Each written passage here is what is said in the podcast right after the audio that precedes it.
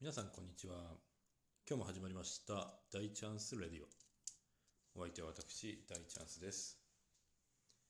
えー前回からね転職の話させてもらってますけど、えーもうすぐね、えー3月に入って3月も終わると僕も新しい人生第2章といいますかねそれがスタートするわけです。本当にね、えー全く違う業界に行くので、まあ、期待と不安。どんぐらいですかね。3対7ぐらいかな。今不安の方が大きいんですけども一生懸命ね次の業界の勉強をしている最中で、まあ、当然ねやってみなきゃ分かんないことはたくさんあるんですけどもそれ以前の部分はね入社する前に自分でしっかり知識を詰めて新しい会社に臨みたいなというふうに思ってます。でもすごい楽しみです。なんかねもう新しい人生が始まると思うとワクワクしてここでどういう新しい人生が待ってるんだろうっていう期待も当然あるので早くね、えー入社して不安を取り除いてバリバリと、えー活躍していければいいななんていうふうに思っている今日この頃ですけども転職活動ね、えーやられているような方も多いんじゃないでしょうか。転職とか考える時期って長期休暇の前とかってよく言いますよね。ゴールデンウィークお盆冬休みてかまあ年末年始ですね。特に年末年始あたりは来年次の4月に向けてっていうふうに始めやすいきっかけ自分に対する理由にもなるので今の時期が多分一番多いと思うんですよね。そんな僕もね年末年始に始めた男なんですけど今日からちょっと転職スタートから転職先決まるまでそんなところをまあ何回か多分1回の12分なんか全然収まらないと思うのでその辺をちょっと順を追ってまとまりのない話になると思うんですけどちょっとお付き合いいただいて転職活動されている方のまあ参考になればなというふうに思っているのでよろしくお願いいたします。まず転職活動を始めたのは11月です。2020年11月。それまで転職したいなっていう気持ちは当然ありましたし転職を考えたのは2年前ぐらいだったりするんですけども具体的に転職活動を始めたのは11月ですね。そう考えると早いですよね。今から3ヶ月前ぐらいかな。そのぐらいに始めました。ちょっとね33歳っていう年齢もあって一日たりとも無駄にできなくて一刻も早く転職しようっていうふうに思ったのが、まあ、11月だったっていうだけの話なんですけどその辺の時期はまあ人それぞれだと思いますが僕の場合は11月にスタートしました。で実は11月になる前にどんぐらいかな7月8月ぐらいかな転職サイトに登録したんですね。えーリクナビとかマイナビとかあとなんだっけビーズリーチとかね。そういうのに転職サイトに登録してなんとなく転職を緩やかにいつでも始められるようにしとこうかなと思って登録して勤務地は僕の場合は新潟にいたいので新潟で絞っていろんな業種とかいろんな会社を見ていたんですけどなんか転職サイトって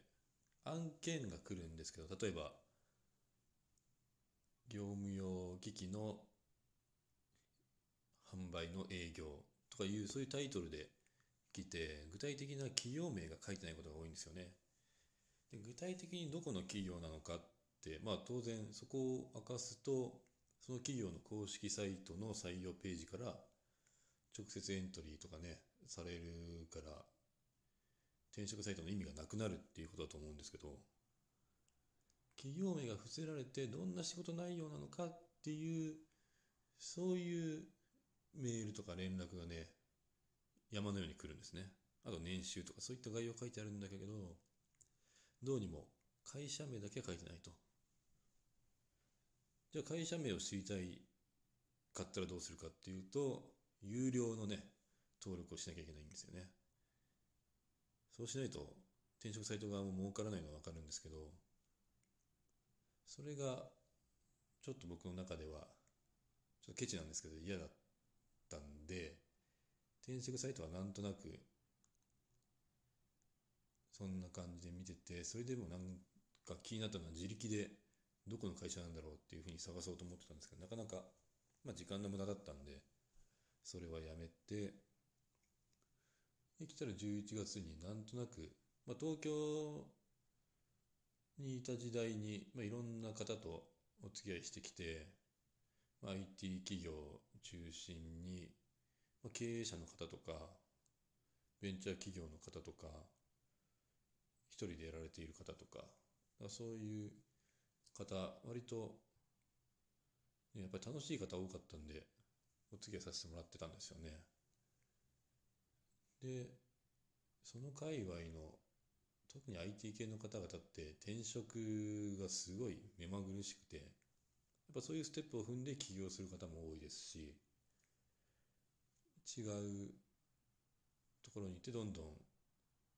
いうんですかね、給料を上げたりっていうような、そういった転職の人も多いですし、まあ、とにかく経験豊富なんですよね。転職とか、会社辞めるとか、新しい会社に入るとか、会社作るとかね。なので、僕も転職エージェントじゃなくて、最初の入りはそういった知人から話を聞くっていうことでしたね。で、この一歩はやっぱりすごく転職活動を飛躍させた一歩で、具体的なスタートをぐっとこう切ることができましたね。まず自分が転職、まあ、すべきなのかとか言うと、それはまあ自分の考えなんですけど、転職というものの考えがちゃんと定まっているか。っていうところの見直しから始まりましたね。転職の理由ってなんとなく今の会社が嫌で衝動的に辞めるなんていう人もいろいろ調べてると多いみたいで特に職場環境が多いみたいですね上司が嫌だ同僚が嫌だとかそういったところが原因で考える方が多いんですけどやっぱりそれって非常に危険でまあ、何が危険かっていうと、なんとかね、なんとかなりそうじゃないですか、それって。部署移動すれば、それが改善されるかもしれないし、うん。転勤すればそれが解消されるかもしれないし、だからどうしようもないことじゃないかなっていう感じで、ただ今の状況が嫌なだけで、他の部署に行けば解決しそうな問題だったりするので、そういった今職場環境で嫌がっている方がいれば少し踏みとどまってもらいたいなと思います。まだそこには、えー、今の会社でね、改善される、うん、そういうところがあるかなっていうふうには個人的には思いますし、まあ、いろいろ相談してると、まあ、そういうのだったらやめた方がいいよっていうふうに言われたので、いや、僕の場合は全然会社に不満はなくて、ただ単純に違うことをやってみたかったと。スキルを身につけたいっていう意味での転職なので、そこは違います。っていうような、そんな具体的な相談もできたり、あとは、そういう意味では違う業界に僕は行くので、給料下がるんですね、結構。100万円ぐらい。100万、100万ちょっととかね、下がるんですけど、まあ、その辺実は少し考えていて、こんなに給料下がるのに転職してどうなのかななんていうふうに思っていたんですけど、まあ、その辺もまた違った人に相談した時に、相談した方は給料下がってる方なんですけど、それでも今の仕事やりがいがあって、前の仕事の時よりものすごく毎日が充実してると。うん、これはやっぱり給料に変えられるものではないっていうようなことで給料下がっても非常に、えー、転職してよかったっておっしゃってる方がいてああなるほどそれは自分にも当てはまるのかなというふうに思いましたし、まあ、業界によってはね最初給料が低いけどどんどんどんどん成績さえ上げていけば給料が上がるなんていうところもありますので、まあ、そういった点でも一概に給料が下がるっていうのが悪いわけではないんだなっていうような判断も相談した結果できるようになりました。なので、まあ、人それぞれだと思いますし今まで培っていた培ってきた人脈によっても違うと思うんですけどまずはねやっぱり身の回りの人に相談してみるっていうのが転職活動の第一歩にするのがいいんじゃないかなっていうふうには個人的に思いました。いざまあいろいろそういうふうに相談をしてじゃ自分の転職理由とか目的が間違っていないっていうふうに思ったら転職サイトに登録していよいよ、えー、会社を探したりするっていう順番がいいんじゃないかなっていうふうに思うので、まあ、なんとなく登録しておく分にはいいと思うんですけどいざ転職活動を始めるっていうフェーズではまずは転職経験のある方に、えー、少し相談をしてご自身の話を聞いてもらうそして転職するかどうかを決めるこれがいいんじゃないですかね。はい。今日はもうここまでですね。まだまだお話ししたいこといっぱいあるんですけど、今日はここまでです。まずはご自身の状況を一度、えー、見つめ直してみてはいかがでしょうか。それではまた、えー、次のトークでお会いしたいと思います。バイバイ。